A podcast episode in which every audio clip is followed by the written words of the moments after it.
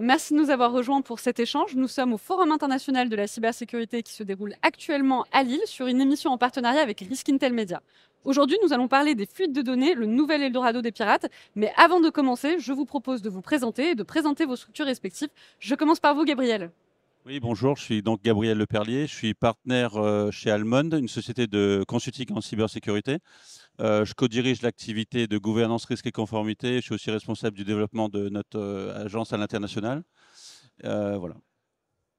Roxane Roxane Deslandes, enchantée. Donc moi, je suis conseil en assurance cyber, spécialisée sur le sujet. J'appartiens à la société BC. on adresse beaucoup la problématique dans son ensemble auprès des ETI et des PME françaises. Merci. Alors moi, je m'appelle Yasmine Douadi, je suis fondatrice de Risk Intel Media et j'aimerais commencer par une question d'état des lieux. Pouvez-vous nous dresser un panorama de la menace en termes de fuite de données? Donc si vous avez quelques chiffres en France, je commence par vous, Gabriel. Oui, en effet. Alors la menace, elle est, euh, elle est issue en fait de groupes cybercriminels. Euh, il faut savoir que les, cybercriminels sont en fait organisés comme une PME euh, avec des activités de reconnaissance, d'intrusion, de, revente des données qu'ils ont réussi à exfiltrer.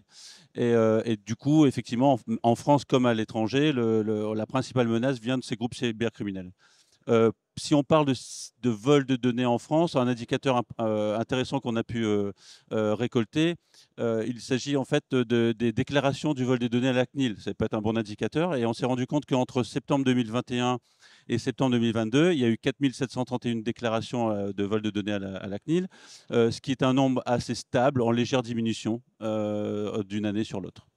Merci beaucoup. Alors, est-ce que vous pouvez nous livrer des exemples concrets puis nous expliquer quel est l'impact d'une fuite de données pour une entreprise, mais également pour les individus?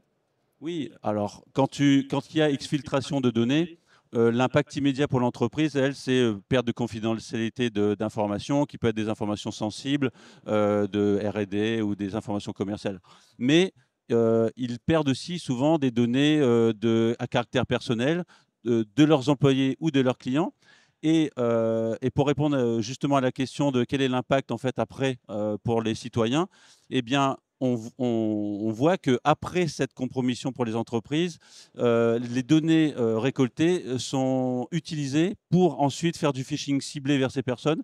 Euh, théoriquement, euh, enfin, pour donner un exemple concret, euh, une société de, a été hackée, ils ont perdu des données de leurs clients, et du coup, le hacker va pouvoir donner des informations précises, type je, je, connais le numéro de votre contrat, je sais où vous habitez, etc. Et donc, ils sont en confiance, ils pensent que le mail vient vraiment de, de la société qui a été hackée, et, et du coup, il y a énormément de, de scénarios par rebond de plus en plus, en fait, où on vient euh, slibber derrière le réseau euh, de la personne dont les données ont fuité. Et le risque, effectivement, euh, pour les individus, c'est le risque d'usurpation d'identité, avec derrière tout ce qui est scénario de fraude, d'arnaque, voilà, qui s'ensuit. Alors c'est vrai qu'aujourd'hui, les individus sont rarement sensibilisés, les entreprises le sont, mais pas les individus sur cette question de fuite de données. D'ailleurs, beaucoup répondent très souvent, bah, on n'a rien à cacher, donc ça ne nous dérange pas. Mais finalement, comme vous le disiez, on peut avoir de l'usurpation d'identité qui est extrêmement difficile à vivre hein, pour ces gens-là au quotidien. Et surtout difficile de s'en dépaître. Parce qu'aujourd'hui, pour regagner la confiance de la société sur le fait qu'on est vraiment qui on est, c'est compliqué, avec des risques derrière qui sont aussi des risques euh, psychologiques. Euh, et donc là, en fait, c'est plutôt, je dirais, euh, un intérêt public avec euh, les institutions, les collectivités territoriales et les écoles qui ont un enjeu de, sensibilisation sur le sujet. Alors, on entend beaucoup parler de fuite de données. D'ailleurs, ça, on en retrouve énormément dans l'actualité. Mais alors, est-ce qu'il y a aujourd'hui des nouveautés dans la forme de cette menace? Alors, la menace n'a pas tellement évolué ces dernières années. Au détail près, quand même, de, de cet événement qu'on a tous connu, qui est le Covid, qui a, finalement euh, immédiatement envoyé beaucoup de gens chez eux en télétravail. On est, on est là un petit peu après, euh, euh, mais quand même, les gens ont gardé cette habitude de télétravail, au moins en partie. Et on s'est rendu compte quand même que les, que les gens en télétravail sont isolés chez eux. on n'a pas les collègues sur le plateau à côté d'eux pour éventuellement réagir. est-ce que tu as reçu ce mail Est-ce que c'est -ce c'est vrai, c'est pas vrai? Et du coup, ils sont plus vulnérables. Donc, je dirais que la menace n'a pas évolué profondément, mais euh, on va dire que le contexte avec un peu ce télétravail fait que oui, euh, il y a des vulnérabilités qui sont toujours présentes. Avec, euh, comme tu disais Gabriel, l'industrialisation de la menace. Parce qu'en fait, derrière, c'est effectivement, je dirais, c'est en fait toujours plus. hein, chez les hackers. Si on peut euh, mettre un cryptolecteur, rendre indisponibles les systèmes et aussi faire du chantage à la donnée, ben on le fait. Et le fait que derrière, ait plus de budget, plus de structuration euh, côté groupement euh, d'attaquants fait que la menace aujourd'hui peut devenir plus sophistiquée. Oui, et puis on, puis on se rend compte que souvent, les attaques sont maintenant comme une fusée à plusieurs étages. On, avait l'habitude d'avant d'avoir des attaques très simples, enfin très simples, que le premier étage de la fusée qui était l'extorsion, rançon, je bloque vos systèmes, donnez-moi de l'argent. Mais maintenant, ils ne se contentent pas de faire ça. Avant de vous bloquer, ils vont récolter les données. Mm. Donc les ils exfiltrer, vont... ça, c'est ça. Et donc les faire chanter sur ces données exfiltrées. Et le troisième étage de la fusée, c'est ce qu'on a, on, a dit juste avant, euh, attaquer ensuite unitairement chaque personne pour essayer de le extorquer encore, euh, peut-être 50 euros, peut-être 100 euros euh, ou quelques milliers d'euros. Et in fine, tout le réseau de partenaires ou des proches. D'accord. Alors c'est très intéressant ce que vous nous dites, puisque finalement vous parlez d'une organisation qui est très bien rodée. Donc on, est, on a vraiment une dimension business. Il y a un business model. Euh, voilà, il y a vraiment un business model derrière. Mais alors, est-ce qu'aujourd'hui en France, on a la culture de payer la rançon et est-ce qu'on est rentable pour ces pirates, Roxane? Alors pour le coup, euh, non, nous n'avons pas la culture du paiement des rançons et c'est confirmé aussi par euh, les assureurs avec qui je parle beaucoup, qui me confirment que sur leur portefeuille, très rare de voir un paiement de rançon et très rare de l'accompagner. Euh, donc pour le coup, on n'est vraiment pas sûr du paiement de rançon. C'est pas c'est pas plébiscité et ce n'est pas fait. Donc aujourd'hui, ça commence à se savoir aussi côté attaquant que la rentabilité, je dirais, euh, des cibles françaises n'est pas si finalement efficace que ça. Et, puis surtout, ce qu'on peut noter, c'est que on sait très bien que payer la rançon peut débloquer temporairement une situation, mais que partiellement souvent. Euh, on n'a pas l'assurance de récolter l'ensemble des données perdues ou l'accès à ces systèmes. Et, chose intéressante, on, on s'est rendu compte que les groupes de hackers ont développé aussi une sorte de service client, de ah sorte que euh, une fois que vous avez payé la rançon, vous pouvez appeler le service client. Euh, pourquoi? Parce qu'ils vous, ont, vous ont par exemple donné la clé pour déchiffrer euh, les, informations, mais vous avez des systèmes obsolètes, ça ne fonctionne pas. Vous vous dites j'ai payé, ça fonctionne pas, donc vous appelez le service client du hacker. Et ça, les gens n'ont pas conscience de ça. Les gens pensent que souvent les hackers sont des gens qu'on enfin qu'on ne voit pas, qu'on n'entend pas, etc. Alors, or il y, a, des interactions avec ces hackers et qui vont jusqu'au service client. Vous donc, mais bon, Roxane a raison. Il ne faut pas payer pour pas inciter euh, et alimenter le, business. C'est vraiment très intéressant parce qu'il est vrai que dans la conception commune, on imagine un hacker tout seul, derrière son ordinateur. Avec sa capuche. Absolument, avec sa capuche qui plus est, mais euh, vraiment euh, sans de soutien. Et puis voilà, quand vous dites quand même qu'il y a un service après-vente derrière, on imagine une structure. Là, on a une entreprise, on a des process quelque part. Qui génèrent de la confiance. Exactement. c'est tout à fait. Alors, j'étais en train de regarder le, le baromètre InCyber sur la fuite de données. Oui. Et donc, dans ce baromètre, on nous dit que 10% des fuites sont d'origine interne. Alors, ça reste 10%, mais ça m'a un petit peu interloqué. Donc, je me suis demandé, est-ce qu'il faut se méfier de ces salariés ou alors, au contraire, il faut les associer à la démarche de sécurité? Je dirais les deux. C'est-à-dire que ne pas se méfier du tout de la menace interne, c'est-à-dire de ce que pourrait faire un employé, euh, ce serait euh, ce serait pas responsable. Pourquoi? Parce que on peut très bien avoir un différent avec quelqu'un que euh, qui est en instance de de départ. voilà, il peut y avoir des événements dans la vie, des conflits sociaux, il y en a tous les jours. Voilà. D'autant plus qu'on sait aussi que certains groupes de hackers font passer des, comme des annonces pour dire euh, je recherche des informations sur telle société, je suis prêt à payer 10 000 dollars pour euh, telle information sur telle société. Et il y a des gens qui, ben voilà, 10 000 dollars, c'est 10 000 dollars, ils vont, ils vont prendre l'argent et donner les informations. Donc, ne pas se méfier de l'interne, ce serait pas responsable. Euh, en revanche, on s'est rendu compte que quand même, dans la plus grande partie des, mmh. enfin dans, la grande majorité, grande majorité des cas, ce sont plutôt des erreurs en fait. C'est-à-dire, euh, euh, j'ai envoyé une pièce jointe avec plein de données que je pensais envoyer à cette personne, je me suis trompé de nom, c'est un homonyme, et j'ai envoyé une autre personne, et du coup j'ai divulgué euh, un grand nombre d'informations à caractère. Voilà. Il y a beaucoup de négligence mmh. encore bah, de toute façon, c'est le, facteur humain. Donc, euh, très important de continuer à le sensibiliser de façon continue. Euh, il y a effectivement une minorité de cas avec une intention de nuire, mais je ne pense pas sain d'instaurer un climat délétère dans une entreprise quand il est important de mobiliser la masse.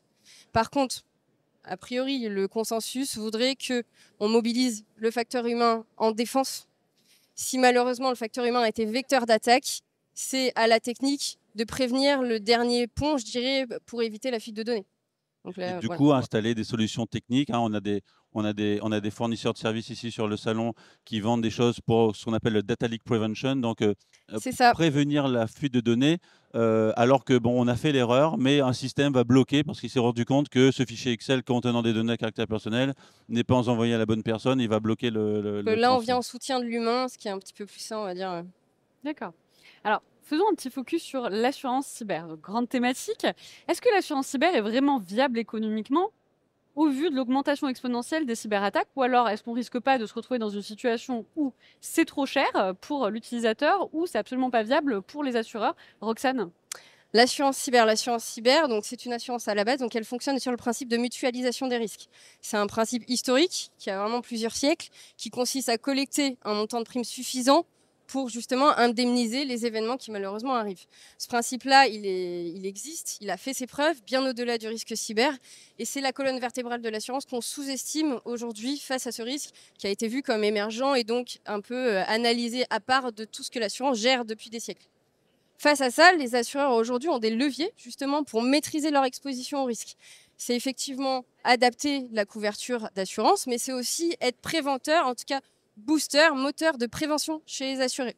Aujourd'hui, l'assureur, et d'ailleurs a fait ses preuves suite à la vague de, la vague de rançon de 2019, aujourd'hui l'équilibre financier des assureurs est revenu au vert.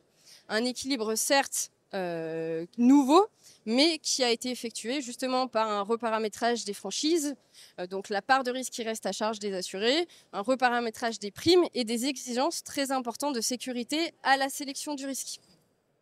Et c'est là que des entreprises comme Almon peuvent, euh, en partenariat avec, euh, avec BC par exemple, accompagner ses clients pour dire euh, vous, vous allez vers au moins un minimum de sécurité pour être assurable. Et nous, on est garant de vous accompagner, vous aider à le faire, pourquoi pas implémenter pour vous ou avec vous. Et, et du coup, on atteint tous comme ça une, sorte de système vertueux où, en cherchant une assurance, et eh ben, on cherche un peu à s'améliorer et, on, voilà, et, et, on réduit ses risques, fuite de données, etc. Ensuite, je n'ai pas oublié le, trop cher que j'entends souvent côté clientèle. Alors en fait, aujourd'hui, moi, je, refuse de dire à mes clients que c'est trop cher parce qu'en fait, le marché a cherché son prix d'équilibre. Donc aujourd'hui, on est sur un prix d'équilibre conjoncturel. Mon avis aujourd'hui, c'est qu'on cherche encore, on, a encore du travail à, aboutir à un prix d'équilibre euh, structurel sur le long terme. Le modèle actuariel de l'assurance doit encore euh, récupérer de la donnée, tant sur le niveau défensif que sur justement la connaissance de la menace. Très bien. Alors, ce que je comprends, c'est que quelque part, la manière dont c'est construit ces assurances cyber est très, euh, très rapprochée de ce qu'on connaît déjà en termes de typologie d'assurance. Et là, je pense bien évidemment à l'assurance automobile. Mais alors, est-ce qu'on devrait rendre obligatoire, est-ce que l'État devrait rendre obligatoire l'assurance cyber au même titre que l'assurance automobile? Alors, en fait, c'est une très bonne question. Et effectivement, il y a des analogies de prévention entre le milieu cyber et notamment la sécurité routière. Cette analogie s'arrête au secteur de l'assurance parce qu'en fait, l'assurance euh, des automobiles a été rendue obligatoire par le gouvernement dans un objectif de protéger les victimes tierces. Sur la cyberassurance, en Europe en tout cas, on est sur une logique dommage, c'est-à-dire qu'on vient indemniser les pertes de l'assuré en propre. On n'est pas du tout dans une même logique, mmh en tout cas euh, d'origine. Très bien. Alors, on arrive à la fin de cet échange, un fuite de données, les nouvelles Eldorado des pirates. Moi, j'aimerais que vous me disiez chacun un mot qui vient rassembler quelque part tout ce qu'on s'est dit aujourd'hui. Je commence par vous, Gabriel. Je, me demande si je ne vais pas prendre le même mot que Roxane, parce que j'aurais dirais prévention.